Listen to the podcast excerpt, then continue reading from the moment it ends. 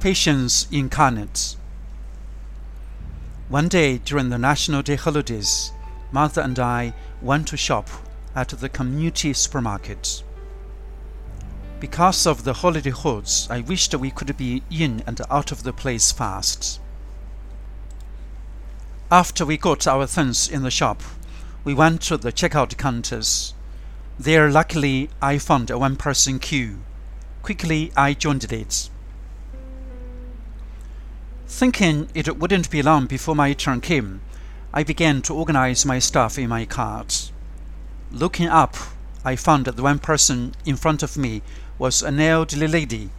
She was paying with a lot of change.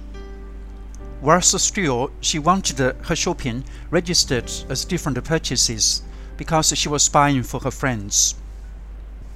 I got a bit cross when I thought of the time it would take the lady to get her shopping processed. The cashier was a young man. He started to sort out the change on the counter after he took it from the lady's shaky hands.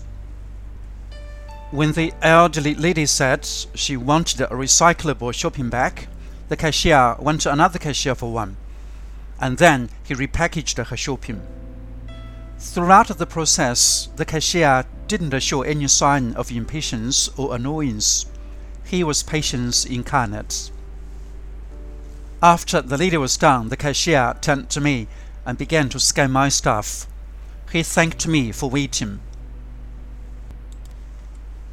After mother and I got out of the supermarket and left behind the holiday halls, I didn't feel my time wasted. Instead, I ended up with the heart brimful of gratitude to the young cashier for his invaluable lesson on patience.